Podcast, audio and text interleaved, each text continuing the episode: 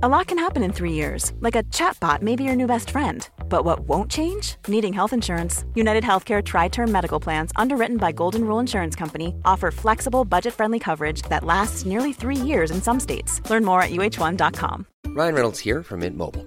With the price of just about everything going up during inflation, we thought we'd bring our prices down. So to help us, we brought in a reverse auctioneer, which is apparently a thing. Mint Mobile unlimited premium wireless. Ready to get 30, 30, bit to get 30, bit to get 20, 20, 20, bit to get 20, 20, bit to get 15, 15, 15, 15 just 15 bucks a month. So, Give it a try at mintmobile.com slash switch. $45 upfront for three months plus taxes and fees. Promo rate for new customers for limited time. Unlimited more than 40 gigabytes per month. Slows. Full terms at mintmobile.com. Support Wrestle Talk. Donate on Patreon. Making their way to the ring at a combined weight of undeniably sexy, hailing from London, the Wrestle Ramble Podcast. Hello and welcome to the Wrestle Ramble Podcast. I am Ollie Davis and I'm joined by Luke Owen. Hello, Swaff Nation, and a hello to you, Oliver Davis. What a fine little weekend this has been. What are your plans? Um, I'm Because we're doing- recording this on a Friday. Mm, I'm doing Smash Up, Smash Up. Oh, yes, you are. Yeah, I've got a smash day. smash day right now when you listen to this. I'm going around my friend's house. We're a bunch of us are bringing some Nintendo Switches. We're going to play seven person Smash Bros. And then we're going to play Smash Up, the card game that you introduced me to a month ago. I got really excited about, bought my own decks, haven't played since, and now I'm the one that's got to explain the very complicated rules to everyone. Do you remember how it works? No. Why? Basically, but no, nowhere near enough Mm-hmm. to explain to six people who are going to be who are going to act very disinterested on purpose. Yeah, and it's only really a four player game. Is it well. really? Yeah, it's ideally played with four people. I think Oh, you can play it with more than four, but yeah. Oh crap! Yeah, because you might not have enough decks. Yeah, that's a good point. Well, you So- will, because you got the expansion pack, I suppose. It sure did. Uh, but, I, but I guess that only gives me two more people. Oh well, no, it'll give you. There will be four decks within there, um, which will get yeah, which gives you two people, I suppose. Mm-hmm. Yeah. Yeah, my my group of friends, they will uh, anything new or something. If any of us are passionate about something, it's everyone else's job to sort of chip away at that. Oh, okay. Yeah. nice. so yeah. that's gonna, so it's gonna it's gonna be difficult anyway, getting them to do something that I want to do, Mm-hmm. uh, and not knowing what how that works. and the other part of uh, explaining Smash Up to people as well is that you've got to be the person to explain how each deck works and like what the the plus and the, the pros and cons are to each deck, and then why they will then work with other decks together. So that's I've not got I've not just got to learn the overall rules. I've got to learn twelve different decks rules. Mm-hmm. Yeah. yeah. If you don't know what Smash Up is, people, I bet you're you're thinking, what hell is this? Yep. That sounds so complicated. It's actually not. Hmm. It's quite once you got the hang of it, it takes about fifteen minutes to figure out. I'd say. Yep. And then you're flying. Absolutely, yeah. Well, yeah. I mean, you you very much got into it when we played Mm. it down the pub. I was hoping we were going to play down the pub today, uh, but you're all leaving. Oh, me. because you're going to the cinema tonight. I am, yes. So this will have gone out after the event has happened, but yeah, I'm doing a special intro for Street Fighter the movie down at the Prince Charles Cinema. I didn't know you were doing the intro for it. Yeah, yeah, yeah. I'm selling my book down there, and I'm, I'm introducing the movie. Oh, I didn't know that. Congratulations. Thank you very much, man. That's pretty cool. I'm looking forward to it. What have you got any any bits planned? Are you going to do a sort of here's what was number one at the UK and US box I'm office not for an hour? Where's everyone now? I'm not going that insular. I've, I've already got to do like a five minute introduction. So like I've I've written out some things, um, but yeah, I'm going to keep it fairly brief. Just talk about sort of like the big talking points, how the film got made essentially, and why the film is the way that it is. That's that's going to be my big talking point. Mention some of the other things um, that kind of like hindered the film's production somewhat. Um, yeah, and then I might read a passage out from the book. I haven't quite decided yet because there's a, there's a nice funny passage in there from director Steven de Souza about working with Jean Claude Van Damme and his accent. a funny passage. A funny passage. Um, I remember years after that movie was released, like 20 years, The Sun had a big front page article uh, because it was around the time where Jean Claude Van Damme just gave up caring and started doing parody adverts and films of him playing himself in documentaries. Yep. Uh, and so not not a, a fictitious documentary is what I mean there. And he was like, yeah, yeah, I had, had sex with Kylie Minogue. Yeah, he had an affair with uh, Kylie Minogue uh, during that. He was very, very open about it. Uh, I believe the. I showed her my Thailand because they were shooting out in Thailand at the time. What does that mean? Because he because he lived out in Thailand for so long, he knew sort of like areas to go to. Um, I, in fact, I, I think it's Byron Mann. Was it Byron that I spoke to? Byron Mann tells a story. He plays uh, Ryu in the movie. He tells a story that um, Jean Claude told me he was going to take him to the No Hands restaurant, and Byron's like, "What does that even mean?" He's like, "Just show up and you you know you'll find out." And so they go to the restaurant very much, you know, late in the evening after shooting is finished.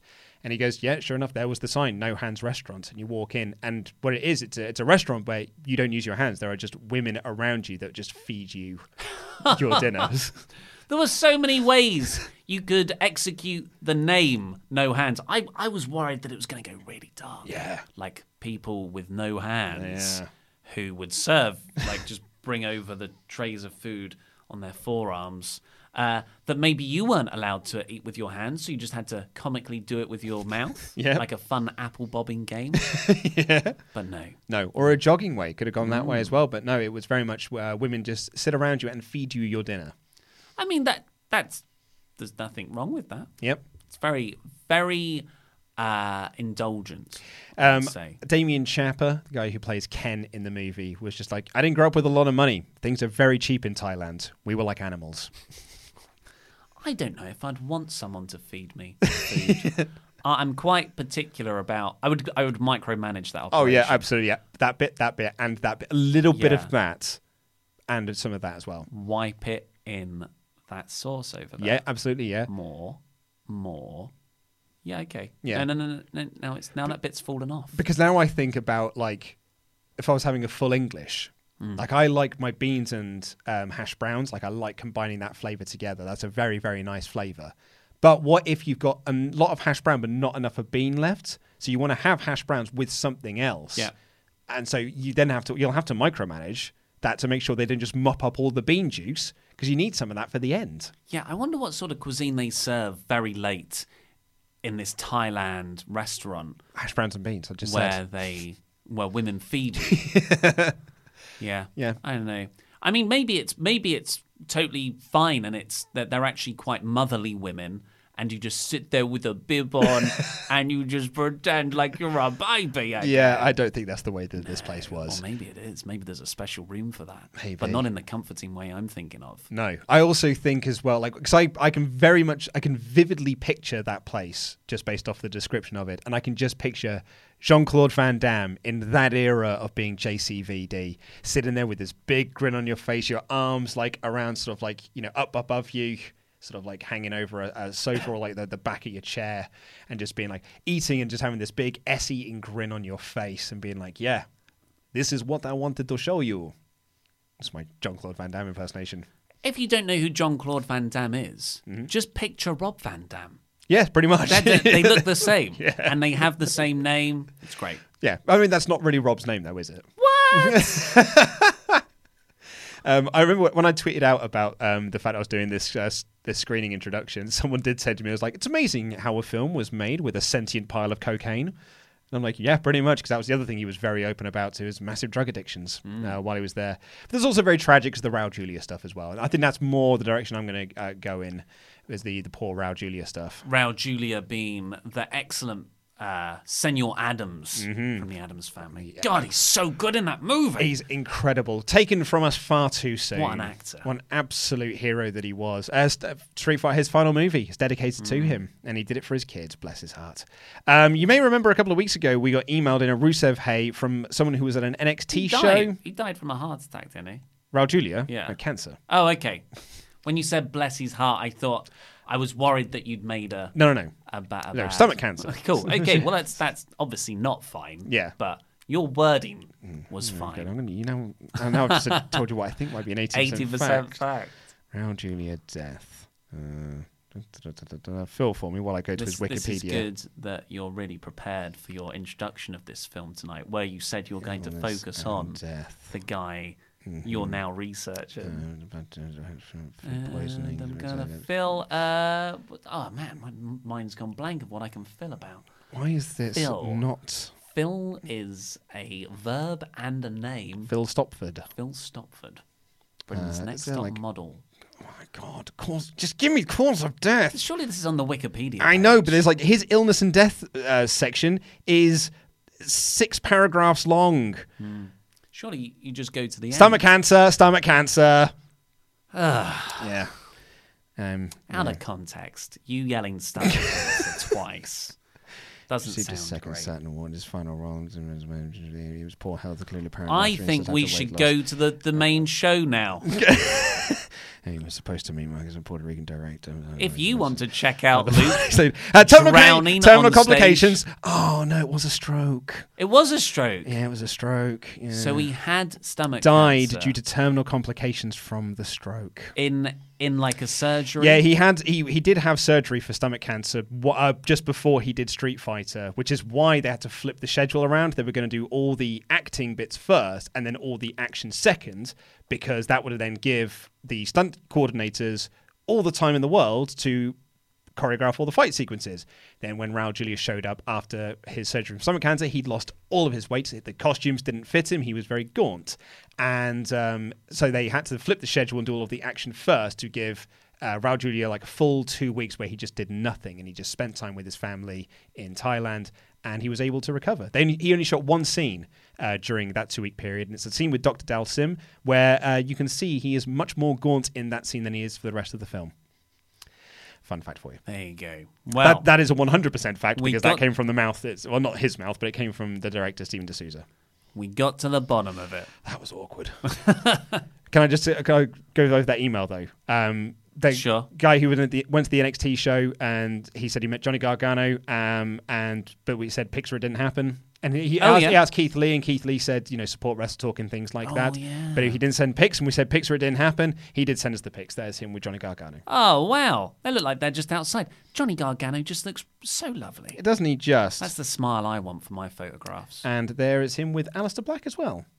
Aleister Black, he just walks on the other side, doesn't he? He walks down the path that's not taken, Yeah. which is Moody. round the side of the performance centre. Anyway, that's all we've got time for for this portion of the show. Um, one of our better intros, I would uh, probably say. I think it was a home run. Nothing wrong at all. Stomach cancer. Uh, we're going to be talking about The Undertaker um, to kick things off. Here's an awkward transition as well, isn't it? Oh, dearie me. Here's the show. Diggity, dig, diggity dog. Dig, dig, diggity. we have an 18 match card at WrestleMania. 18 matches. We have the matches here that Dave Meltzer has reported on the Wrestling Observer Radio. Please reel them off. We'll go one by one in turn. Uh, fun little fact for you as well, because this has been brought up on our Discord channel. Our uh, American contingent do not understand what a magazine show is. Okay. It's a British thing, apparently. So it's a show where there's different segments about stuff. Yeah. Rather than here's the Raw review and we just talk about Raw for ages. It's a little bit of everything, like a magazine. Here's a feature here, a news article here, some opinion here. Yes. That's it. It's like The Word. 19s. I don't know what that is. It's a brilliant uh, magazine show So from the 90s. kick us off. Let's start So- from the top. This is the uh, WrestleMania card as of right now. So we're going to get to a point where matches are unconfirmed, but we kind of we know the direction we're heading. So we've got Ronda Rousey versus Becky Lynch versus Charlotte Flair, Seth Rollins versus Brock Lesnar, The Miz versus Shane McMahon, Batista versus Triple H, AJ Styles versus Randy Orton, Samoa Joe versus Rey Mysterio, Buddy Murphy versus Tony Nese, and Kurt Angle versus Baron Corbin. So those ones are confirmed. Yeah. Although the Baron Corbin match may not happen according to WrestleVotes. Yeah, so uh, Justin the Bar initially said that it's a swerve. Then Wrestling Observer and PW Insider, two very reliable sources, both said, no, no, that's that's actually the plan. And then WrestleVotes on Thursday said, said, um, yeah, so it, it was the plan. WWE did not expect this level of backlash. they didn't expect Angle's retirement match being against Baron Corbin as being anything of an issue. Yeah. That is how much That is how little, sorry, WWE thinks of Angle. Yeah, no. So they didn't expect this to get that the level of backlash that it got. So they may now be reassessing their plans and possibly changing things, which wouldn't be the first time for this WrestleMania card. So here are the match. Oh, the other one we've got confirmed is Asuka will face someone. She is going to face either Mandy Rose, Sonya Deville, Naomi, or Carmella, which will be decided on SmackDown this week. But with SmackDown's track record as of late, it'll probably end up being a tag match and not on the show at all. So we'll wait and see on that one. But apparently, she is defending her title at WrestleMania. Mandy Rose is particularly susceptible, and Naomi, to matches being announced for SmackDown Yeah. and then not happening at all. Absolutely. So we got that one. Uh, we've also got Drew McIntyre versus Roman Reigns, which will probably be announced on Monday, and Daniel Bryan versus Kofi Kingston, which will likely be announced on Tuesday. That leaves us with. Um, That's enough. That's already quite a lot of matches. oh no, I've got a few more yet. Mm. So John Cena is going to be having a match. That's what the report is, but they haven't decided on who that is going to be yet. two weeks out. Yeah, they haven't We are decided. two episodes of TV for each Raw and SmackDown away from Mania. Yeah, and as Dave Meltzer noted in the Observer, this, it's not even like hints have been dropped. Aside from R-Truth, like so unless it's Cena R-Truth, Hints have been dropped. Samoa Joe, our Oh, yeah, that's true, Kurt yeah. Angle. I don't know if that's canon because it was a backstage WWE article. Yeah. Uh, but yeah, Oh yeah, I forgot we did that Samoa Joe one, didn't we? Um, Meltzer also said that he has been told the Usos will be having a match, which, Which will makes sense. Which will likely be a multi-person match. He reckons with the Hardys, the Bar, possibly Sanity, um, possibly um, the other Gallows two. and Anderson. No, no, Woods and Big E more likely. Um, and Bayley and Sasha Banks will probably have their tag titles defended as well, likely again in a multi-woman match. Divas of Doom, Nia Jackson, Tamina, and the Iconics. And we have the Andre the Giant Memorial Battle Royal, which Braun Strowman confirmed on last Monday's Raw. And the WrestleMania Women's Battle Royal, though not advertised, is going to happen. right. So that takes us to 16. And the rumor was it was going to be a 17 match card. However, Meltzer has also said there are oth- there are two other matches that are also being talked about. One of which has been set up for the past few weeks, which is Bobby Lashley versus Finn Balor for the IC title, likely with Finn coming out as the Demon because that's been a lot of all, all over the kind of WrestleMania advertisements as of late. Uh, and the Revival versus Aleister Black and Ricochet for the Raw tag titles, which will take us up to 18 matches, and that does not include Alexa Bliss segment. It does not include SNL segment. It does not include the Elias performance, and that does not include a possible Undertaker appearance. Yeah, so the reasons behind this Undertaker appearance, as of a few months ago, there were no plans in place for The Undertaker to appear at Mania mm-hmm. because he's retired about 14 times already. And but it's quite significant because this would be the first time in almost two decades that Undertaker hasn't wrestled on a WrestleMania show. So he's wrestled on every WrestleMania since 2001. Yeah. I believe. He featured on WrestleMania 2000. He, I think he Um, appeared, no, but no, he he, didn't no, wrestle. no, he wasn't there at that point. Okay, he came, he he came back at at um, uh, SummerSlam. Sure. Was it SummerSlam?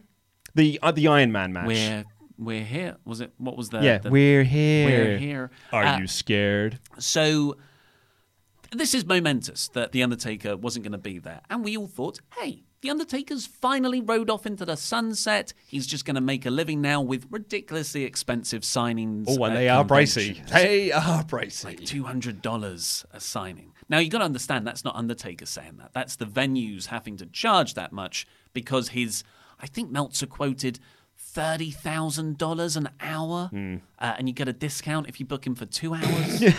Oh, cool! A discount. Um, good times. Dead cheap prices. you should you could set up, uh, and they. It seemed like that's what he was destined to do until one of those convention signings turned out to be Starcast 2, which is AEW's sort of partner convention run by different companies, different people, but they are very much affiliated. Yeah, it's That, Conrad like, Thompson of the Something to Wrestle 83 Weeks, the one he does with Tony Schiavone. Um, it's his thing, it's his convention. But yeah, as you like, Conrad Thompson is affiliated with AEW. He's been on all, both of their live streams they've done thus far. So yeah, I think he's very like the, the two are very uh, linked together. Yeah, Starcast was birthed when All In was birthed. Yes. It was the same weekend in September 1st last year, over that September weekend.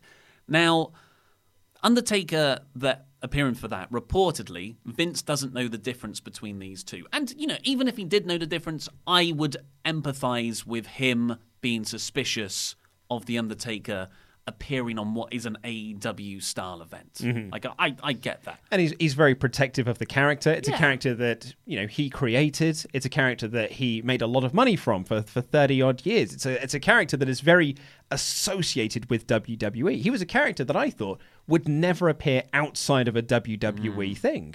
Yeah. Uh, and apparently Vince wanted Taker to come back, and he was saying, "Look, if you drop the Starcast thing, we'll let you have a match at WrestleMania." I d- that's he's still appearing at Starcast, but whatever's happened, Taker like Yeah. talks are in place for Taker to come back, and uh, this week there was a production truck. Uh, this was reported by Wrestling Inc., and a picture was shown of it. A production truck at Raw that had the WrestleMania 35 logo, and it had the Demon Finn Balor, had some other people, and there was The Undertaker. And Yes. it wasn't like a big graphic with loads of stars on, it was only like four people, and The Undertaker was one of those. So that's the first hint. The second hint is on Michelle McCool's Instagram story, which I had to use my girlfriend's account to, to- look at. Yeah, I I, had to, I was trying to get to an Instagram story today because um, uh, Stephanie Beatriz of Brooklyn Nine Nine had posted up a video where she was stuck in traffic behind Lana doing a photo shoot in the middle of the road, and I had zero clue how to get to this thing. I could not find it for love nor money. Turns out I've got an Instagram account. No way. I had no idea. You're on the gram. Apparently so, because I went to Instagram and I was like, oh, I- I'll, I'll just create an account now. And then I clicked it, and lo and behold, there was an account already there. Was it a fake account? No, no, it was it was me. There's a lot of fake. It was under my um, fake Luke's lurking of course there are. It was under my um, like when I was in a band. oh wow. Yeah, I know. So it must be. It was a while ago. So Michelle McCool posted this picture of the Undertaker playing what looked like Uno. It was with, Uno. with his daughter, which is you know sweet, but I don't need that. I don't want. Talk about Ronda Rousey exposing the, Ronda Rousey exposing the business. What happens? Like, oh, you think he's just about to lose, and then he sits up and plays this killer hand where he lays every single card down in a run. reverse the momentum. Yeah. Uh, and he had dyed black hair or dark brown. Yeah. So because this was in your news, Mm-hmm. and I thought to myself, well, he is doing Starcast, so Yeah. maybe he d- and he's doing the Inside the Ropes tour as well. So That's a good point. That in conjunction with the advertisement, though. But uh, just, just to, I'm going to put my hand up here for podcast listeners. Got my hand yes. raised. Uh, this is also the company that advertised John Cena for the Royal Rumble up until the show itself. That is a very fair point. anyway, all this Undertaker stuff, if he is going to feature on WrestleMania, we're 10 minutes in now. we're finally getting, after all the context has been laid out, it's like listening to a Dan Carlin podcast.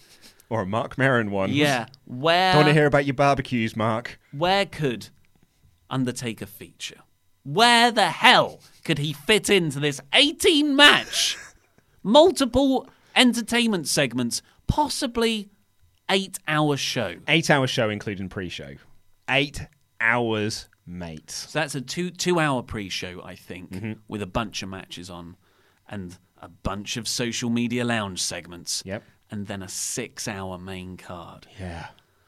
I was thinking because we're live now, we did the NXT live ramble on Thursday, and that the aim is to do a live ramble for the Raw, SmackDown, and NXT rambles every week going forward. I was thinking, hey, maybe we could live stream WrestleMania, a, ro- a watch along. And now I don't know if I could do that. I did make. I said this in my news yesterday. I was like, you know, thanks everyone for joining us on the uh, the stream. Thank you so much for watching. We are planning on doing a WrestleMania live stream as well, but it is just a plan at the moment. Nothing is confirmed. It will be a very long show. Yeah. Yeah, I don't, I don't, I don't, I don't want to see everyone watch me break. It'd just be, I mean, Because When- to when- put this in perspective, that means it will start at 10 p.m. on a Sunday and it will end at 6 a.m. the following Monday. you mean start at 10 p.m. on a Sunday? What did I say? Oh, yeah, I think you did say that. Yeah. I just heard Monday. I was like, it's not seven days long, is it? It could be If they, yeah, at this point. get everyone on the card. It's Because like, it's not like the Undertaker has got a short entrance. Yeah, that's a good point. That's 20 minutes right there. um, Ross Twaddell, when he had to watch 10 hours of broken Matt Hardy laughing, that like part of that is the time, the endurance to watch that. It's going to be the same WWE match for eight hours. Oh, yeah. This isn't WrestleMania 20, which has a very varied structure to its card, which we're watching at the moment. I thought it was very good. So where where can Undertaker go? So, at the moment, Undertaker is. Well, let's not say he's being advertised for Mania. He's on production trucks, but as I said, so you know, so was John Cena for Royal Rumble stuff. So could mean nothing. Yeah. Uh, Meltzer did write in the Observer. What, look at me again, bringing up Meltzer. Comments love it when I do that.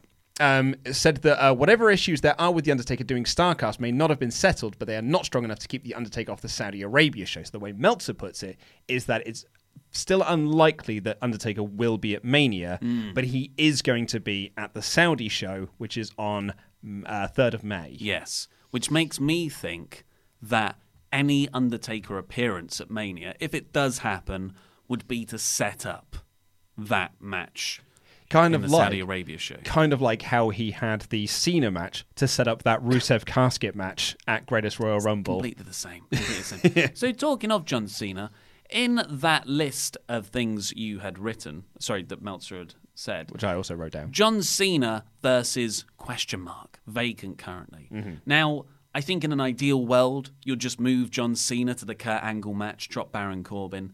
If for some insane reason that doesn't happen, I think there is a storyline there of an Undertaker John Cena rematch off of last year. It's not a match I want to see, and if I did want to, like, even if you were going to put it on, you need to make a build to that again. Like, John Cena needs to go, I am ready this time. Or maybe he just turns up at the frickin' event and says, Last year, you just showed up. Now I showed, now I'm showing up. I'm ready. I've been training for you. But then that sets the expectation of at least a five, ten minute match, which I don't think those two guys can put on. No, they would need a lot longer, uh, Hmm. I would say, to tell a, to tell a story because otherwise you end up with what the match we got last year, which was more or less a squash match, and everyone hated it. Where Taker didn't take a bump. Yeah. I didn't. I didn't hate it. I thought it was Well, fun. I didn't hate it because I thought it was setting up a match for this year, but Yes. I'm a fool apparently. Or maybe it does. Maybe it does. They just forgot about it. Kind of like the Kurt Angle thing. They started a storyline, then Hmm. forgot about it, and then were like, and now it's here again. Could be just that Yeah. again. We got, we got we got two weeks. Uh, so the other thing is, I mean, I'm really clutching at straws here.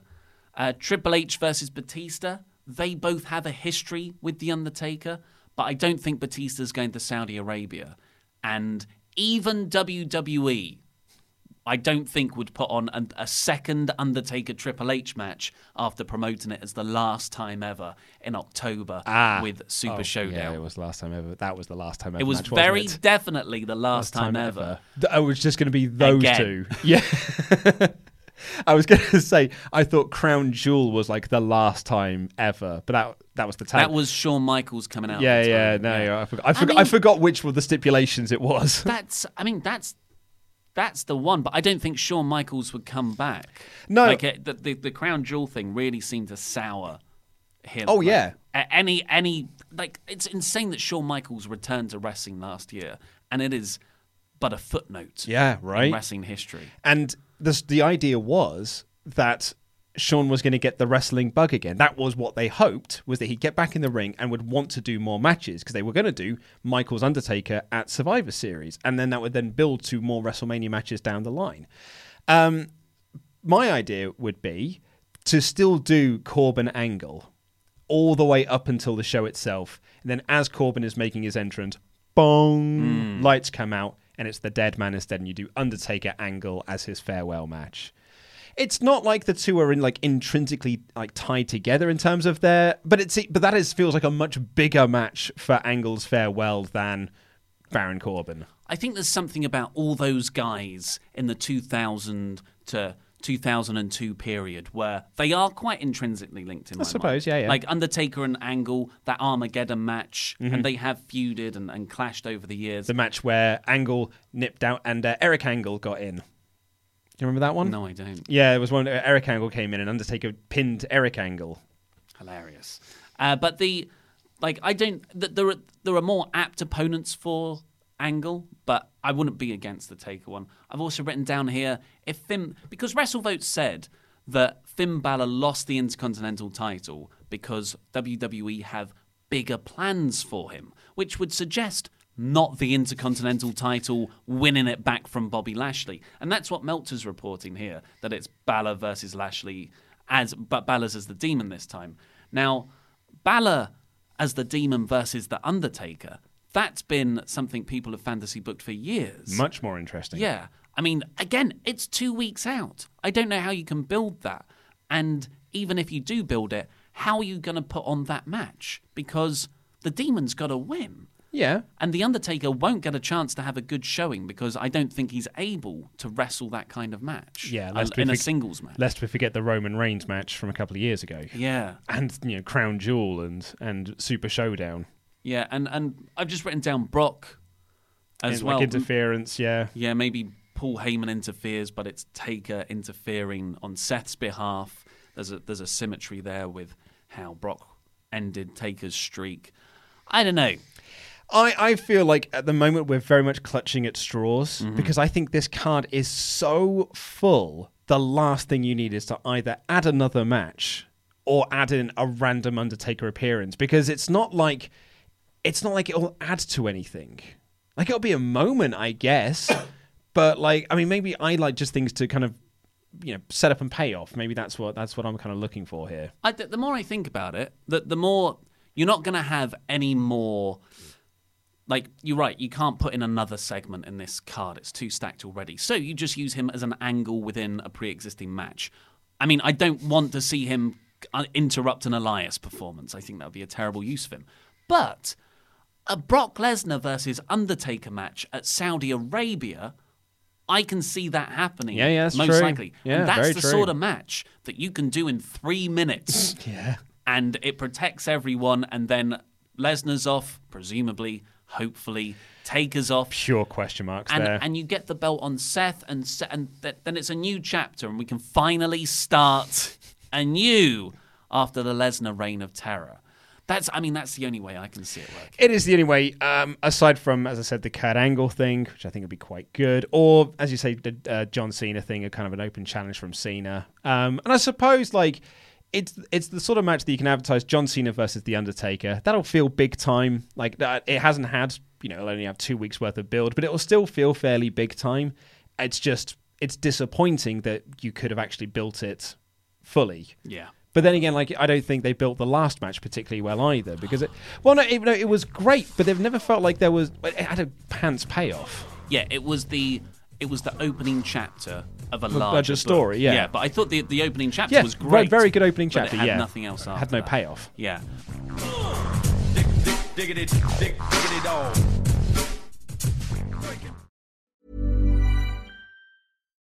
Life is full of what ifs. Some awesome, like what if AI could fold your laundry?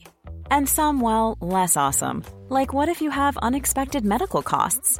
United Healthcare can help get you covered with Health Protector Guard fixed indemnity insurance plans. They supplement your primary plan to help you manage out of pocket costs. No deductibles, no enrollment periods, and especially no more what ifs. Visit uh1.com to find the Health Protector Guard plan for you. Hey, I'm Ryan Reynolds. At Mint Mobile, we like to do the opposite of what Big Wireless does. They charge you a lot, we charge you a little. So naturally, when they announced they'd be raising their prices due to inflation, we decided to deflate our prices due to not hating you. That's right. We're cutting the price of Mint Unlimited from $30 a month to just $15 a month. Give it a try at mintmobile.com slash switch. $45 upfront for three months plus taxes and fees. Promo for new customers for limited time. Unlimited more than 40 gigabytes per month. Slows. Full terms at mintmobile.com. There's never been a faster or easier way to start your weight loss journey than with PlushCare. PlushCare accepts most insurance plans and gives you online access to board-certified physicians who can prescribe FDA-approved weight loss medications like Wegovy and Zepbound for those who qualify. Take charge of your health and speak with a board-certified physician about a weight loss plan that's right for you. Get started today at plushcare.com slash weight loss. That's plushcare.com slash weight loss. plushcare.com slash weight loss. Quality sleep is essential. That's why the Sleep Number Smart Bed is designed for your ever evolving sleep needs. Need a bed that's firmer or softer on either side? helps you sleep at a comfortable temperature? Sleep Number Smart Beds let you individualize your comfort so you sleep better together. JD Power ranks Sleep Number number 1 in customer satisfaction with mattresses purchased in-store. And now, save 50% on the Sleep Number limited edition Smart Bed for a limited time. For JD Power 2023 award information, visit jdpower.com/awards. Only at a Sleep Number store or sleepnumber.com.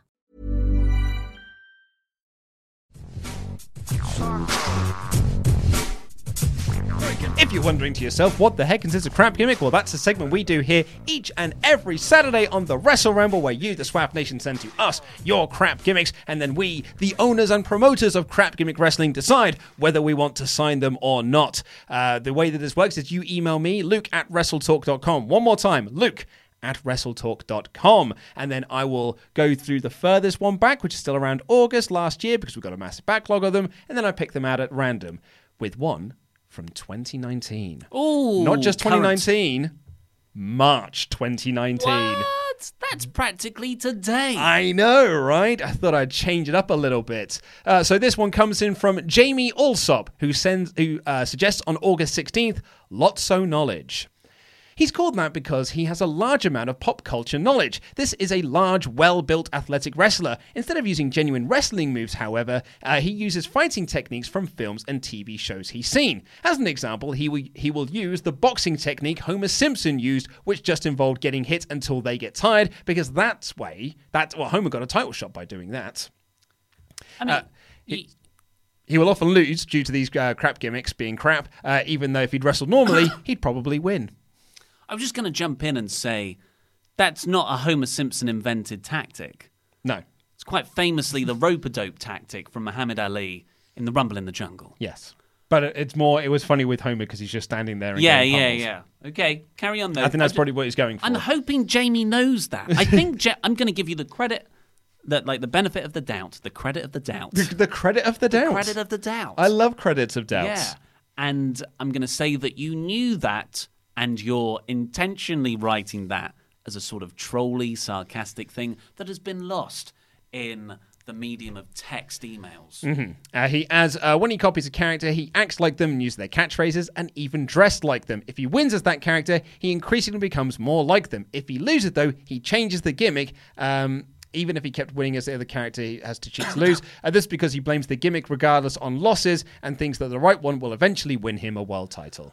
I like this. Uh, a bit, it kind of reminds me of a brilliant crap gimmick that happened in WWE when Curtis Axel and Damien Sandow went through WWE Legends. So they were dressed They up were as the- Hulk Hogan, the meta powers. the meta powers, which was you know had a very very limited show, but it was funny. And and Damien Sandow, like you give that man anything and he will turn it into gold. He was the only person who could have made Mizdow work. I know, like, yeah, the the stunt double for the Miz in the matches, and he got so over.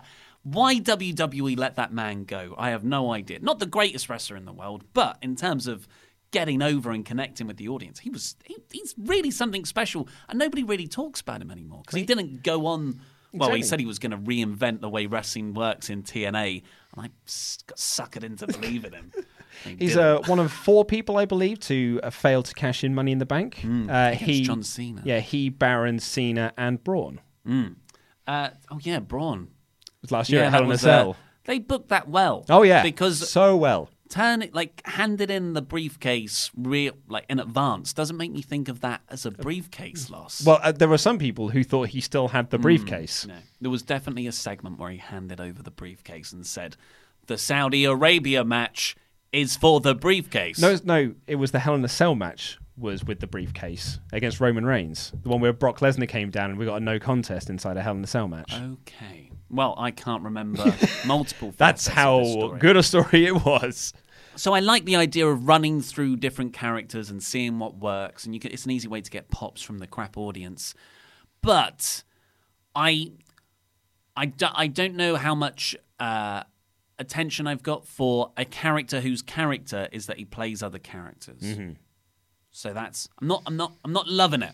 Okay, well, hopefully Connor Davis can in D- Davison. I do apologize. Connor Davison, Davis. the son of Davis, Davis' son, uh, sent in so- on September 30th. I am losing all of my words at the moment. Hey lads, you can't have a crap gimmick wrestling federation without a crap referee. Jeff Ari is a proper lovely old man that failed at wrestling and turned into a ref because he couldn't pass the test needed as a result of him not knowing what the numbers from one to ten are. Uh, Basically, he knows the numbers. He just doesn't know what order they go in. He decided to try out for a referee and now loves what he does and is sure to be sticking to all the referee rules. Although having him referee a match can be quite difficult for the wrestlers to work with because if you go out of the ring and he begins a count, you need to be in there before 10 or you'll lose and you have no idea when the 10 will be said. Could be the third number, it could be the eighth number. When it comes to pins, it gets even worse because the first number could be 3 and as soon as the 3 is counted, the match is over. Heels would want to be angry and attack Jeff because he reminds them of all their granddads. They either continue the match or accept the result and sulk off. Love the uh, channel for years. It's great to see the growth. Keep going. Uh, keep keeping up with the consistent consistency. Consistency. Consistency. I like this gimmick.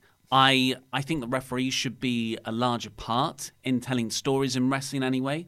Uh, and I think having usually I want to respect the referee. I want them to to really enforce stuff and not make them look stupid. However, this is a great way to use a referee. I assume he's a super babyface referee Oh, because you'd have to everyone loves him. Yeah, he's a lovely old man. Really affable and yeah, it's just I don't know if I like the idea that he doesn't know when the number is coming, Hmm. uh, because I think that mocks a some form of dyslexia. Mm-hmm. But I do like the idea that he just gets a little bit confused sometimes. Forgets what number he got to. Yeah, like so he goes one, two, well, hey, that's it. Yeah. So like he doesn't count the three, but in his head it's 3 and so he just makes mistakes more Mm-hmm. Yeah, than that he's got cute this. mistakes. Yeah, cute mistakes, and you know maybe those mistakes could come usually at the advantage of the baby face. Mm-hmm.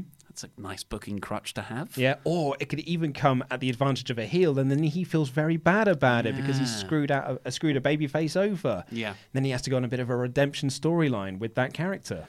Also, it reminds me of something that I hate now, but was one of my favorite things to do at independent wrestling shows between the years 2011 through to 2014. When you were going to progress, Progress before it was cool.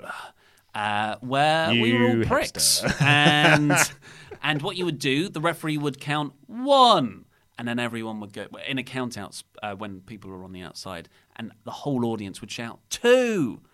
So that makes the referee want to say three. Three. And honestly, we did it every match, every match for months, and it wasn't. I don't think it was. No, it wasn't Craig Roberts, who's the guy who referees. Chris Roberts. Chris Roberts, sorry, who referees everything in Britain. Bloody love it was Roberts. their. It was their other referee. I can't remember his name, unfortunately. He was good though, uh, but he he, just got suckered in at like seven, six, seven, eight, and then everyone had- like because this had been building for a best part of a year, and we finally did it to a referee. Everyone went crazy. It hasn't left that referee wherever he goes. He's just, you know, he sort of has to apologize when he gets in the ring. Yeah.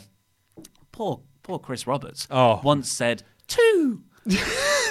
so I don't know. You, you still get it if he's if he's refereeing a match, someone will go two in the crowd because his Oh, voice broke when he was counting. Uh, Roberts, do your job. Yeah. Do your job. Roberts, Sorry, do your job. Anyway, so this one comes in from Flip Hansen on March 13th. That was nine days ago. Wow. Nine. That's how we are so up to date now. Flip Hansen sounds like the actual submission. Mm, well, we'll come to this. Flip Handsome. Oh, Flip Handsome. Flip, Flip Handsome. Uh, greetings to the Wonder one, the fake one, and the other one, but not the Randy one. Hope you're all well. Uh, before I get into my crap gimmick suggestion, I'd like to give you a short bit of backstory behind it. The gimmick has been an idea of mine for a few years now and has become a joke between me and my friend. The laughter to it is absurdity has helped me through some of the darkest parts of my life. If I ever become a wrestler, this would for sure be my gimmick because there's already too many wrestlers called Flip. So here goes. His name is Big Willie, a heavy set yet agile, stereotypical Scottish lad who fancies himself to be more attractive than he actually is. It's a bit like Fat Bastard from Austin Powers. It's my sexy body. Uh, Willie wears a skimpy blue singlet complete with the white cross on his back in case people forget what country he's from, and Big Willie painted over his nether ranges. He saunters to the ring to a discount Barry White song, Joe gyrating his hips and uses baby oil to add shine to his ginger body hair. His finisher is a running power bomb that he calls the panty dropper, and occasionally hits a moonsault, which he calls the Willie salt. He goes toe to toe with the best on the mic with his catchphrases, take off your trousers, and get this Willie. Uh, keep up the great work, lads. Thanks for all you do for the Swaff Nation. Lots of love, Flip Hansen. It is fat bastard. It's Fat Bastard, yeah. I'm, I, I'm because Flip, Flip there said that uh, this has been an idea of his for a few years. It's got him through some dark times. I'm now worried that he doesn't know Austin Powers exists. In particular, The Spy Who Shagged Me. This has happened. Yeah, yeah. It's in the excuse me, introduced in the 2nd mm-hmm. Austin Powers movie. This happened to my friend at school. He came in one day. We were in a band, and he said, "Hey, check out this riff that I've been working on." And he played it, and we were like, "You just wrote U2's City of Blinding Lights."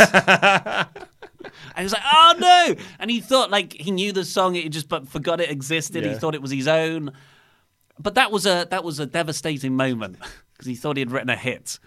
So Yeah. Uh, actually happened in a band that I was in in school as well. Um, our lead singer had written this song. He was very, very proud of it. It was called um, Ethereal Flame. I remember it now because we played it. We actually did. We actually continued playing this despite the fact that it was very clearly ripped off from something else, or at least it sounded a lot, a lot like something else. But I was like the bass line was like doom, doom, doom, doom, doom, doom, doom, doom, and I always went summer loving. Yeah, it's Grease. so he was like, "Oh god damn it! I wrote Grease." Hey, that's probably the perfect segue. Who wants to come to Ollie's late birthday party? I'm inviting Luke. It's a Grease sing along at, the, the Prince Prince Charles. I think it's uh, late late April because I can't April. drink because of the marathon. My birthday's next Friday, so it's going to be a, a month late birthday party. Is it a, a weekend or is it a weekday? It's a Friday night. Oh, excellent time to go for a nice sing along. Mm. Yeah, drink yourself silly, Mm-hmm. and then you've got two days to recover. Absolutely. So, anyway, uh, Big I- I- Willie. yeah, sorry, Flip, but that is the fat bastard from Austin Powers. I'm Yeah. re- I, I, fe- I, I, I feel bad for telling you that. I also hope that you yourself are Scottish. yeah, yeah. Otherwise, it's. Yeah. I'm worried that the fr- your friends think it's a joke because you don't know it's Austin Powers. Well, it could, or it could just be, bearing in mind that The Spy Who Shagged Me came out in 2000, 2001. Mm-hmm. That was 18 years ago. So there is every chance that, you know, the uh, flip here is under the age of 18 and just it was not part of their cultural, their cultural, pop cultural lexicon. Because let's be honest, it's not like Austin Powers survived pop culture. Does to us because we were like teenagers when that came around but it's not like there are still people going around going like groovy, groovy baby. No one's doing that anymore. Like it didn't, it didn't, it didn't grow up a generation. I'm going to bring it back. I think. I think that uh, it's got to be Connor Davidson's ref. Yeah, baby. Jeffrey. Jeffrey. Yeah, I think that's really groovy, baby. Let's sign him. Yeah, baby. Yeah, Yeah, baby, Diggity, dig, diggity dog. Breaking. Dig, dig, I don't think the. Uh, sorry to cut you off. I, I think that's going to look so awkward. Us saying, "Yeah, Yeah, baby, baby, yeah, yeah, yeah. like playing it. It's like my dad doing it. Oh yeah, totally. Like back in 1999, when your parents would sort of like, "This is culturally relevant to the moment, so I'm going to say It it." doesn't. You're right. It doesn't hold up. The movies are fantastic. Still funny. People quoting the movies Yeah. might not hold up. Oh, the, but the billion does. Uh, yeah, perhaps. That's objectively funny all the time. but do people know the scene it's from? They just think it's an, a, a generic evil. Yeah. Yeah. I don't know. Maybe. Hit us off with the mailbag. If you want to submit a question to the mailbag, all you've got to do is become one of our awesome pledge hammers over on Patreon at any dollar amount and leave it in the community section because if you email me, I will just lose it. I cannot stress this enough. Do not email me. I will just lose it. People still email me. I, I will lose them and then they won't get read out. I'm very bad at this. Luke's losing that. uh, also, go over to Patreon and donate anyway because we'll have a review of WrestleMania 20 up next week. We certainly will. It's going to be too long for you to listen to because we're hypocrites and super serve content. And the weekend, uh, the week after that, will be Ramble Club, uh, Mm-hmm. which is where we talk general nonsense and just talk about random topics suggested to by Patreon pledge hammers live. And this week we are going to We actually will do we, Big we Apple will takedown this time. Thing, yeah. the main selling point of it. Yes. Um, okay, so I have just remembered that someone did email me as uh, as an email, and so I figure as a punishment I shouldn't read it out because they have explicitly ignored all of my rules. But he's a long-standing pledge hammer, and he's someone who gets Roberts, in touch. yeah. It- it- no, no, no. This was someone who actually emailed me.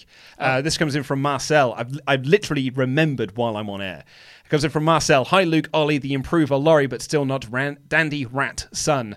Is it too late for Lars Sullivan? Back when he was in NXT, I was one of his biggest supporters. He had an impressive look that reminded me more of uh, Neanderthal than any other monster heel. I was pretty much looking forward to the huge push that surely awaited him, but now I feel I wouldn't care about it at all with his debut. Feel bad, but is it because of his anxiety attack that would cost him a lot of his menacing aura? Don't get me wrong, I'm hoping he's doing better, but could still uh, could you still use him as a credible monster? I'm curious about your opinions. Love you as always, Swabian Pasta Guy, Marcel. That's interesting. So you, what you're saying there is rather than the video packages coming to nothing and all that was dropped, it's more your backstage knowledge of someone's real life condition that would stop you believing in them in their character, mm-hmm. which sounds very cynical, but it is. I, it's probably quite a realistic concern because that was a huge thing back in the kayfabe days. Like if uh, when Shawn Michaels was famously beaten up by a marine or something, they like they they fabricated a story where it was twenty marines. Yeah. and like if you were beaten up as a wrestler by but by a, a non wrestler in just a normal fight. That there was so much concern that people wouldn't be able to buy into you as a tough guy, as a legit tough guy. You'd expose the business that we're not legitimate shooters. Uh, for me, I think fandom has moved on. The kayfabe bubble has burst, so I can invest in people's characters separate to their real life personas. That doesn't mean I'm saying cool everything fake Ronda Rousey on social media. I'm just I'm just saying like I can. I, personally wouldn't hold someone's anxiety attacks against them. I'm not saying you are, but uh, even maybe subconsciously, that stops you believing in him as a killer or, or like as this big Neander- Neanderthal brute. Uh, I, I do not think it's too late for Lars. I don't even think it's to, which the more concerning question, which is where I thought you were going. I don't even think it's too late for Lars in the WWE officials' eyes That's where I was going to come go to next. Yeah. because usually when pe- when big plans like this are dropped and it's because of like not just uh, sort of mental issues but physical issues. If you get injured a few times Vince McMahon just gives up on you. Look at Finn Balor. The revival. the revival yeah. So to to have this huge program with John Cena dropped because you've had these anxiety attacks and can't show up reportedly um it's I, but by all accounts, WWE have handled this very well based on their experience with Mauro Ranallo, and I would hope that they they you know protect him and use him properly going forward, and don't turn this as a way to bury him or bring him out as a Funkasaurus kind of gimmick. Yeah. because he's like he's got money written all over him. He's that Braun Strowman size. He's enormous. He's got a great ferocity and just the way he wrestles is so you know he moves around and he flails. I Oh, love him to bits. I always love that Mauro Ranallo call. He's a Jack Kirby creation come to life. Yeah. What a wonderful way to describe him. Very, very cool. Mm. Yeah, I, I don't think it's possibly too late for Lars. Um, particularly if you kept it as a surprise now, like a, a, his debut, as rather than start airing video packages again and kind of hyping it, just having him as a surprise debut, I think might really help him, especially if you insert him into a big match angle. Maybe he maybe he debuts at WrestleMania. John Cena open challenge. Mm-hmm. Who wants some? Come get some. Yeah. Lars Sullivan finally comes out of his lurking, squashes him. Mm. Undertaker. And yeah, Yeah, jeez, just- just, just chuck Undertaker's name everywhere. Exactly, yeah. Just, you know, one freak accident and away you go. Um, Craig Roberts, as you alluded to earlier, good question, Marcel. Um, by the way, uh, Craig Roberts has asked, which movie produced by WW Studios is your favourite? Mine is The Marine Six. Yeah, I haven't watched any of the Marines post the first Marine. Hmm. Uh, it was enough to put me off. Although I have heard The Marine Six is the best of them. Like, oh, you've got to watch Arrow. It gets really good 20 episodes in. I was that guy because I struggled through the first season of Arrow, going like, God, I hope this goes somewhere eventually. And then I was, I persisted with season two, and I was like, oh, and actually, yeah, season two's quite good, really. And then season three was really rubbish, and I was like, God, I wasted so much time for one one short run of good TV. Hmm. so, what are all the WWE Studios Well, movies? I am going to go to bat for See No Evil and See No Evil 2, those uh, Kane horror movies, particularly the second one with um, Danielle Harris. Uh, I very much enjoyed that. Um, Fighting with My Family is their most successful one today, or at least one of their most successful ones. I actually also really, really liked the Hobbit, re- uh, Hobbit, the Leprechaun remake that they did um, they did it with um, Dylan Postl, the Hornswoggle. It was really, it was really, it felt a lot like Curse of Chucky in that it kind of took the series back to its well, to a real horror-based route as opposed to being goofy comedy where you know Leprechaun in space or Leprechaun back to the hood and, and things like that. So I actually quite, I really appreciated it taking itself very, very seriously and creating quite a scary monster. So I will go to bat for that, but then they've, they've rebooted it again. So guess not, guess that went nowhere. I, I think we can all agree that it's pure country, pure heart. Obviously. Uh, I haven't seen Fighting with My Family. That's probably the best, but it'd probably be the best movie looking uh, what I've uh, heard about it. I thought the Condemned was alright. Condemned was fine. I Yeah. really liked. Actually, Oculus The was really good. Yeah, you liked the call, the didn't Cool you? was good with Halle Berry. Yeah. It's weird. And that- David Otunga. Yeah, WWE went through a period where they didn't put their lead, that like their leads weren't the wrestlers. They Yeah. were just In bit the parts film, in yeah. the background. And the cool, the cool and Oculus were, were off the back of that. Uh, but for me, it's gotta be. Uh, Oh, Walking Walking Tall. Tall. I didn't realize that was a WWE Walking Studios Tall. movie. Yeah, I forgot Yeah. about that one. With The Absolutely, Walking Tall. That film is ace. Yeah. Really, really fun. Or is, isn't the rundown actually That's- called that Welcome, Welcome to the Jungle here, yeah. yeah. Yeah, so that as well. Those are my two titles. With Seann William Scott. Which is insane because those are actually number two and number three of the WWE Studios movies. That's early rock. Yeah. Scorpion King, Rundown, Walking Tall, the first rock trilogy. Absolutely. Uh, Matthew Muldoon asked uh, Is Braun on his way to becoming 2019's Ryback? Ah. Both are physically imposing, have three word catchphrases feed me more, get these hands, and got over, which led to them becoming pushed to the top too early uh, and due to injuries only to lose. I used to be so excited for Braun. Now he's just another mid carder. He's just someone in the Battle Royal. It is insane. 2017 Braun on fire. 2018 Braun. No, Monster in the Bank?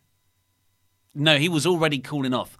Like I I, dis- I, I get disagree that, with I that. get that he was very big, but and I I I found the Nicholas thing funny. But as soon as he tagged with Nicholas at WrestleMania, that was the suffering succotash moment. Mm-hmm. And then it was like same things happened with Becky Lynch this year. As soon as she apologized to, the to the McMahons. That's a suffering succotash moment where it doesn't feel like it right now, but seven, eight months later, it's it's actually retrospectively the start of a decline, and the decline started there and ended with Braun losing at Crown Jewel Oh, yeah. because that and that's like a seven month seven month period there from April to November, and you're just like, what? Why? I don't just hate you for losing. I hate you for giving us more Brock Lesnar as the champion. We all thought Braun was winning that match, and he should have. It was Baron Corbin's fault. He, sh- he should have won the match. He absolutely should have won that match. And perhaps I'm actually I'm looking back at 2018 with rose tinted glasses because as soon as you said like I, I was like, yeah, but he was still massively over. And then all of a sudden I started thinking like that Kevin Owens feud. That bloody Kevin Owens feud where he was the babyface, yet he was acting like a complete tool and a massive bully. randomly turned heel. Yep. Randomly turned face back. Yeah, yeah, totally. That really the, killed the a lot of his momentum. war. yeah, yeah, yeah. Randomly thrown together. You're- you're absolutely right. 2018. Absolutely right. Terrible year. Terrible year for Braun, and it's gone on worse this year. Yeah. Um, he is. He won't. He so, but he seems to have a great attitude backstage. Ryback, by all accounts, did not have that. So I don't think he'll be relegated to undercarder, pre-show. You know, the, the pre-show stealer Yeah. stuff that Ryback did. Uh, but I, I think yeah, he's it's unfortunate. He's he's a mid carder now. Yeah, absolutely. Zach asks, "Hi, Luke, Ollie, El Fakador, and insults. Uh, insert insult from Randy Andy here. I just wanted to ask you about the Kofi Kingston angle, particularly the gauntlet match he went through after beating, I think, five men. Vince just added Brian and screwed him. This is an example of Deus Ex Machina for an unfinished story. If Vince could do that, why didn't he just refuse to give Austin the title whenever he wanted? Just because a character has the ability to do something doesn't mean you let them do it in the story. Thanks in advance. Thanks in advance, Zach. Well, that was always a common criticism of the Austin era was that why didn't Vince just fire him? If you hated him this much, why is he still employed? Yeah. And for me, that's one of the necessary things you have to just get round because otherwise you'll ask, well, why do they run back after an Irish whip? Yeah, It's, well, yeah. it's one of those bits. But I totally get the criticism. Uh, I guess for some parts, it's usually like there's another authority figure, Linda, Mm-hmm. working to, because the answer is just more authority figures. Yeah. Uh, yeah, I d- it's in. I thought you were going to go a different. Well, I don't think Brian is a Deus Ex Machina there because he's very much part of the story. Yeah. he's not come out of nowhere there. But you're right. The the inconsistencies with Vince and just how authority works in WWE has it's it's never been consistent. Yeah. So that's kind of like a, a yeah, it's a white noise thing now. Yeah. Josh the Lock asks, Hey, Luke, Ollie, El Fagador, and Chopper. With all these multi women matches, are we to presume no women's WrestleMania or not Moolah Battle Royal? There's no mention of it, so I wonder what you guys thought. Thanks in advance. Well, reportedly, there is going to be one, they just haven't announced it yet. Yeah, and it's, it raises the interesting question of who's going to be in it. Well, everyone else. Yeah, but you've got a lot of people in the. You've got eight women in the tag match, uh, three in the in the main event, and Mm-hmm. then two for the SmackDown. That's thirteen people right there. Mm-hmm.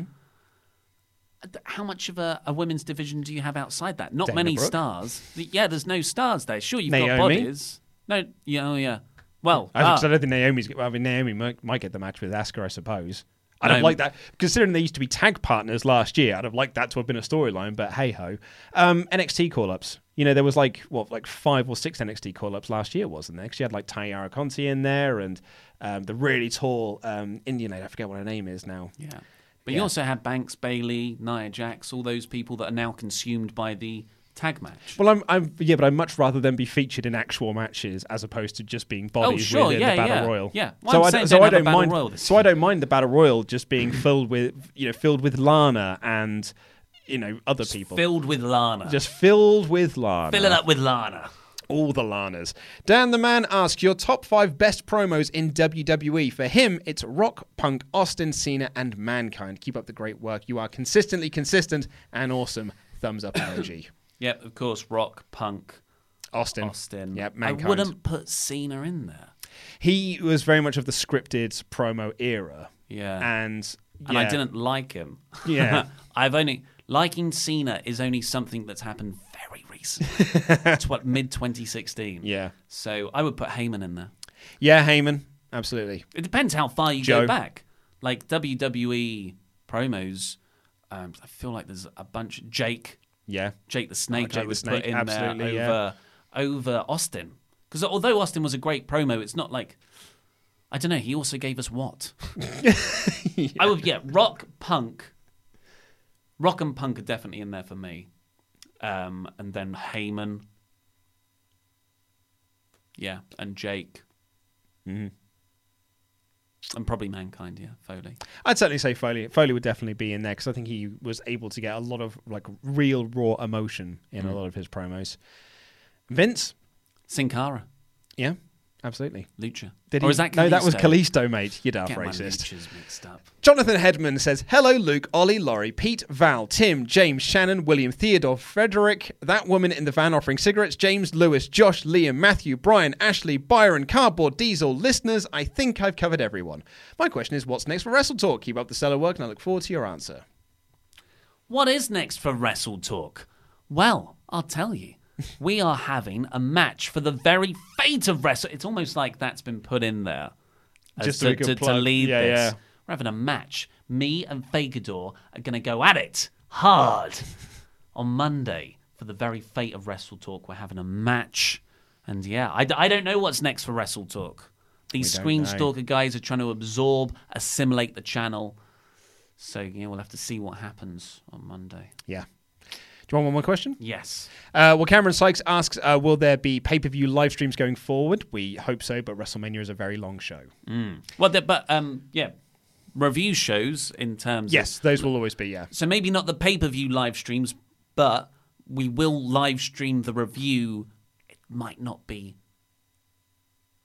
It's concurrent with the pay per view. So, like you know, pay per views Sunday night, but our review, rather than going up at seven p.m., will be live at three p.m. Yeah. I'm talking GMT. Yes, absolutely. And very lastly, Razman's Reality says, Hi guys, hope you're well. I've written so many questions to Luke and we'll see it for the ramble, uh, but these two in particular are fantasy bookings for Mania I'd like your opinions on. The first one I don't see, but I can see WWE doing it. Could WWE combine Drew versus Roman and Seth versus Brock into a fatal four way for the Universal title? Seth feels like an afterthought to Roman since he's come back, and devaluing his Rumble win clearly doesn't matter given Becky's booking. I could just see them going this way. What are your thoughts? I don't see them doing that. I mean, anything's possible in Vince McMahon's crazy mind at the moment. It Depends But on what, what side of the bed he wakes up on. Yeah, it's only two weeks out. I think they're more building up Drew for Roman to beat to face Seth afterwards. I think Seth Roman is Vince's yes mm-hmm. dream for I the can next. see them cer- certainly a SummerSlam match. yeah. Yeah, yeah, yeah, We'll probably have them. That that, that will be the big storyline coming out of WrestleMania. And he's his second one is I know this one is ninety eight percent unlikely, but as uh, Laurie said a while back, we need Becky as undisputed champion at Mania. Have her take out all the women in Tuesday's SmackDown match. Challenge Asuka for doing nothing with the title that she made the talk of the industry. Beat her and then go on to win at Mania, combining the championship. The same as the tag team. Uh, have one's win, one women's single title open uh, opens up feud to a slightly smaller roster and keeps away devalue uh, that has happened with Asuka. Thoughts. I, I mean- wouldn't. I wouldn't do it with the women's title. I would do it with the tag titles, the re- Yeah, men's tag titles. yeah. I think they. I've said for a few weeks now, probably a few months, combine those two together. But I'm I'm not for com- uh, combining the women's titles together. I think it's a good idea to give Becky some momentum because that has flattened out in recent weeks. But there are so many reasons against this. Chiefly, I know this horse has bolted, but the brand split is a thing, and I would like them to to be as distinct as possible after WrestleMania. Mm-hmm. Uh, I get that the women's titles are going to travel, but everything else I want to keep in their own little red and blue boxes. Uh, and also, there's there's so many women that they'll get lost in the shuffle now. I think there are enough women to have separate singles divisions on Raw and SmackDown. They just choose not to on SmackDown. I think. Yeah, yeah. I think that's basically. Well, the problem is, is their top women on SmackDown are involved in a Raw feud, mm. and that's kind that's why Asuka has been sort of left out in the cold, really, because they spent so much of last year building everything around Charlotte and Becky that when they gave it to Asuka in December, they were like, "Well, now we've got no one else." Like we've built no one else on the sort of like off the back of Becky and Charlotte. So our entire women's division feels like nothing. Like Naomi had no momentum, Carmella has no momentum, Fire and Desire had no momentum, and you're just left, you're left with Lana. And that's it. That's your entire SmackDown women's division right there. The Iconics. I forgot about the Iconics and Nikki Cross, I guess, and Lacey Evans. They're also part of SmackDown. Yeah. I yeah I I'm probably forgetting some other people as well. Also, I think Becky winning the title at Mania is a huge part of this story. To have her already have a title going in, I think would take away from some of that elation. I, I think end. what Raz is getting at though is that then Asuka it becomes a fatal four way with Asuka in there as well to crown like one undisputed champion. Oh right, really? Doing the, uh, yeah, beat her. Oh yeah, yeah, yeah. Oh no, no, yeah, beat her and then go on to Mania combining one champion. Yeah. Well, I yeah. Unfortunately, I, I don't like either idea. Yeah, Nah, yeah. Unfortunately, me neither. When we did the live stream for the NXT Ramble, a lot of people. I don't know if you noticed it, but a lot of people wanted me to yell out the word hamburger. Hamburger, yeah. Yeah. I, I went through scrolling. It doesn't scroll back very far, and those like the, the super chat stuff doesn't then go into the comments section. Um, so I'd, I didn't actually get to see what a lot of the chat was going on. Yeah, it was all. Well, I was just burying you mostly, burying both of you, and uh, one person, Chow, Chow something. They they were really obsessed with me shouting hamburger. And I was like, I'm not going to do that. And then when you were doing the things at the end, they thought I can slip in a, a hamburger while they're doing the Patreon shout outs. So I did. Now I'm worried if people listen to the podcast, they're going to want us to shout stomach cancer in the background. I'm absolutely not doing that. No. Absolutely not doing that. Uh, Jaren emails in to say, Hey guys, uh, so it was an event in 2718 where the crowd would do the wave and throw around beach balls. Here's a link to the video I made to the Raw after SummerSlam 2017 where you can see how many beach balls were thrown off camera. Anyway, being that WrestleMania is in New York this year and the Raw and SmackDown afterwards will be in Brooklyn, do you think that the beach balls were to come back from the rowdy crowd? Would anyone still care? It's the night after WrestleMania. The crowd is expected to be crazy. My thought is that the backlash from previous years will come uh, back from the same WrestleMania crowd. I'll be sure to take more videos from the crowd that night. Looking forward to hearing from you guys. Love the podcast. I think not. I think the beach ball thing's past. I think something else will happen to show disapproval. So we had CM Punk chants. By the way, when when fans do this, when large groups of people do the CM Punk chants or the Mexican wave or the beach balls, yeah, it looks childish. But that's the way this large mass of people is articulating the fact that they're bored and WWE isn't putting on a good product. You say that, but sometimes I think they just do it to be dicks. Remember they did it during the Seth and Dean match that we were all supposed to be massively into? But we weren't because we'd sat through freaking three hours of So th- SummerSlam. but then you've been given the thing point. you want to see. Yeah, but yeah, but you, you're already burnt out by that point. It's like you can't judge it in a in a snapshot instance. I think you can. You're being It worked very early in the night as well. That was like second match on the card. No, it wasn't. Second or third match on the card. No, there was the great the SummerSlam. What SummerSlam when Dean and Seth united against the Bar. Yeah, SummerSlam 2017. You had the great New Day match beforehand on the mm-hmm. pre-show, Yep. which was excellent, and that was a two-hour pre-show. It was way longer into the card than I thought. It was the 10th match on the card. Yeah. Out of, So thir- like out of 13. Two, three hours into the main card, four, five hours into the show. Big Show defeated uh, Big Cass. I'm sorry, Yeah. uh, Big Cass defeated Big Show with the uh, Enzo Shark Amore Cage. Shark Cage. Yeah, Natalya Naomi. Yeah. John yeah. Cena, Baron Corbin. Screw the crowd. It's the crowd's fault. Finn Balor defeated uh, Bray Wyatt. Absolutely not. I, I, I, I think it's W. Really, it comes down to WWE not putting on an engaging product. If it was a cracking show, you don't see that behavior at takeovers, and takeovers are the same crowd of traveling dedicated fans. Mm-hmm. That's my two cents. So I think uh, you might get a beach ball or two, but I think people are quite on that now. They rip it apart. Yeah. So I think something else will happen. I predict vuvuzelas. vuvuzelas haven't been around for many a year. Absolutely not been around for a while, have they? Yeah. God, you remember that period of The time. uh, the World Cup 2006, eight, I don't know, Ooh, in yeah. South Africa, uh, the vuvuzela happened, Yeah. and it's an instrument like a horn that just you can buy on street corners. They're very cheap to make, and they make a very annoying noise. Fart noise. Yeah. And when you've got lots of people doing it, it just sounds like there's a big swarm of bees. A din. a din. There was uh, the BBC. I think there was it was written at the time that they were trying to find the anti-frequency to it Oh, to cancel it to out. To cancel it out, so they could then essentially play the anti-frequency over, like during a broadcast to ta to get rid of it. Are you familiar with brown noise? Uh, yes. Yeah, so brown noise, folks, is the frequency that just makes you poo your pants. Yeah, South I think Park they did a should whole just- episode of it. I think they should just play that noise. If people start doing vuvuzelas, uh, but yeah, everyone's everyone's crapping their pants. Uh, do you want some 80% facts? of course I do.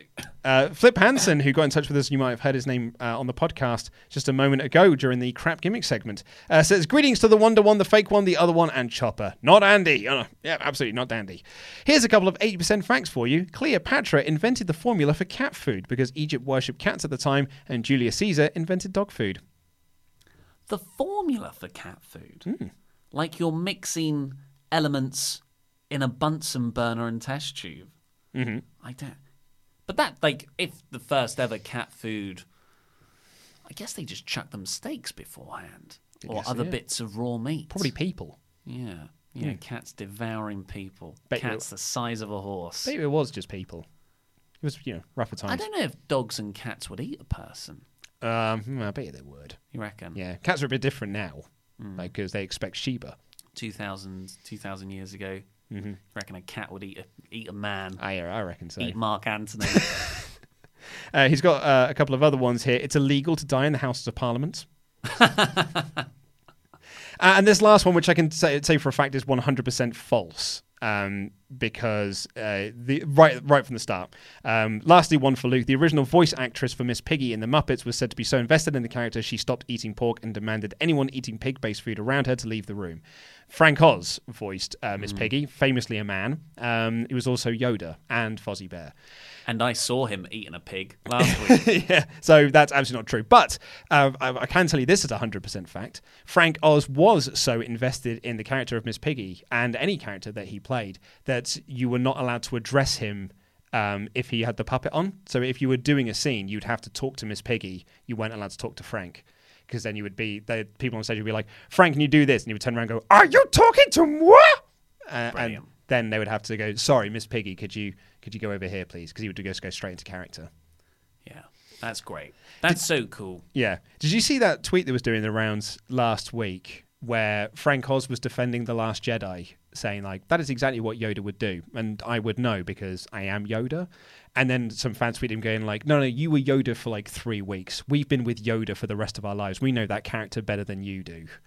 And there's a lot of people going, like, good lord, entitled Star, uh, Star Wars fans are the absolute worst. I but I I mean I don't think if you if you portrayed a character on screen as an actor, I don't think that necessarily gives you ownership of the character. No, but it means you know that character better than anyone else does. I don't, I don't think you can if- automatically assume that. Particularly if like the mannerisms of Yoda were created by Frank Oz. Hmm. Like he is he is that character. Yeah. So I think that he would then know what that character that would Yeah, he would then know what that character would do. That's what actors do. Actors know what their characters would and would not do. That's why very good actors will tell will have conversations with directors about, well, my character wouldn't do this. Particularly within soap act, like soap acting. They play a character for so long, they were like, that's not what my character would do. I don't know if every actor would be like that. though. I- well, good actors would. Yeah. Or maybe they're just there to. I don't think Matthew McConaughey, in his Matthew I- I- Mahogany? I, in his I don't care era of 2000 to 2012. Yeah. Would I don't think that Harrison Ford would care about what Han Solo did and did not do. Mm-hmm. Yeah. But I think that please kill me. Please kill me off. Just I do not want to do these dumb movies anymore. Um, but I do think that Frank Oz would care enough about. I mean, look what he did with the Muppets. Like he he quit the Muppets over the Jason Segel movie because of fart shoes. Really? He he said he goes that is not that is not the Muppets. Not that is now, Fozzie. that is not what we created the Muppets to be. We're not fart jokes, and so he quit uh, being quit the Muppets. I mean, but I disagree with that. I I'm not saying I agree with it either. I'm just saying that he was so invested. So he's got a bad interpretation of what the Muppets are. you could argue that he and Jim Henson, as the longest serving, apart from you know when Jim died, um, would probably know the characters better than most people. I'd, I'd I'd also say it's the least funny joke of the movie, I think it's. and I it's, don't. it's also not a funny joke. I, th- I think it's a funny joke. I did, because if you get into this debate, if you keep, there's an the one example I can think of is George Lucas. That you know, st- who knows Star Wars better than George Lucas? You could argue. I don't even think George Lucas knew though. Well, yeah, that's it. But like, that's one of his arguments. I know that I this is my world. I'll do what I want with it, and I very much disagree what he did with it. I disagree what I mean. Vince has been pretty consistent with the Undertaker, to be fair. But there's plenty of wrestling characters mm-hmm. that I would argue I know more about their character than they Oh, do. you are the worst, absolute worst entitled fan. I'm not entitled. I'm just like I think I've these things are available for for readings and everyone to get their own interpretations of. Yeah. So if a character does I- something you I- disagree with, I would say that you are well entitled to say, I disagree with that character choice. I don't think that character would do that, but I would never go as far to say, I know that character better. yeah, that's it's a poorly worded one. Exactly. That's that's the argument. It's not to say I disagree with character choices. It's to say I know that character better. But what if there was a scholar? What if there was a scholar and someone who wrote loads of backstory that became canon of Yoda? And he's you know he's a he's a Yoda scholar. He's written loads of expanded Timothy universe Zahn, stuff. isn't it? Yeah. Does does he know Yoda better than Yoda? Oh, it's just fanfic, really, isn't it? um, I'm going to see if I can find. Actually, well, we'll have to bring the show to a close. We're running a bit long on this outro, but thank you so much for listening, and thank you so much for hitting the download button on this. And uh, we'll speak to you again next week because we got Raw live, got SmackDown live, NXT live, live Wrestle Rambles. Feedback to those would be great because I was a bit concerned how the NXT episode was going to sound because I thought it might be a bit ramshackle. I tried to edit around it the best I could. Oh, for the podcast. Pod, for, for the version. pod swafters, yeah. So I'm hoping that it sounded okay, but please do let me know. I think. Well, I, I won't. We won't have the producer jump in like I was. I was just excited. You were very excited, So- and you so always have to be on camera. You Yeah. always have to be the centre of attention. So I think it will be more of a. It will just be normal. Yeah. But you can also watch it live at 3 p.m. GMT, and the SmackDown Live episode will, I guess, be the SmackDown Live live, live episode. I know I had to amend my script reading because I was like, well, I can't say SmackDown live in live Wrestle Rambles. SmackDown Live squared. Uh, thank you so much for listening. Have a lovely weekend. Take care. I love you. Goodbye.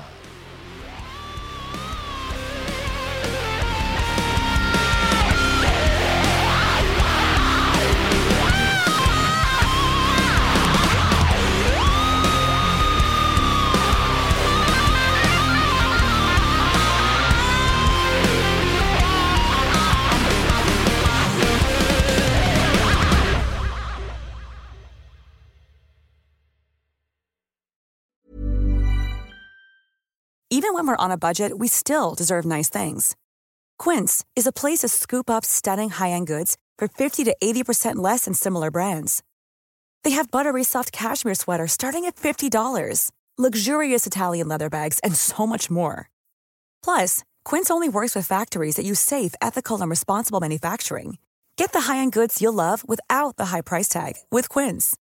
Go to quince.com slash style for free shipping and 365-day returns. Hi, I'm Daniel, founder of Pretty Litter. Did you know cats tend to hide symptoms of sickness and pain? I learned this the hard way after losing my cat, Gingy. So I created Pretty Litter, a health monitoring litter that helps detect early signs of illness by changing colors, saving you money and potentially your cat's life. Pretty Litter is veterinarian developed, and it's the easiest way to keep tabs on your fur baby's health right at home. Go to prettylitter.com and use code ACAST for 20% off your first order and a free cat toy. Terms and conditions apply. See site for details.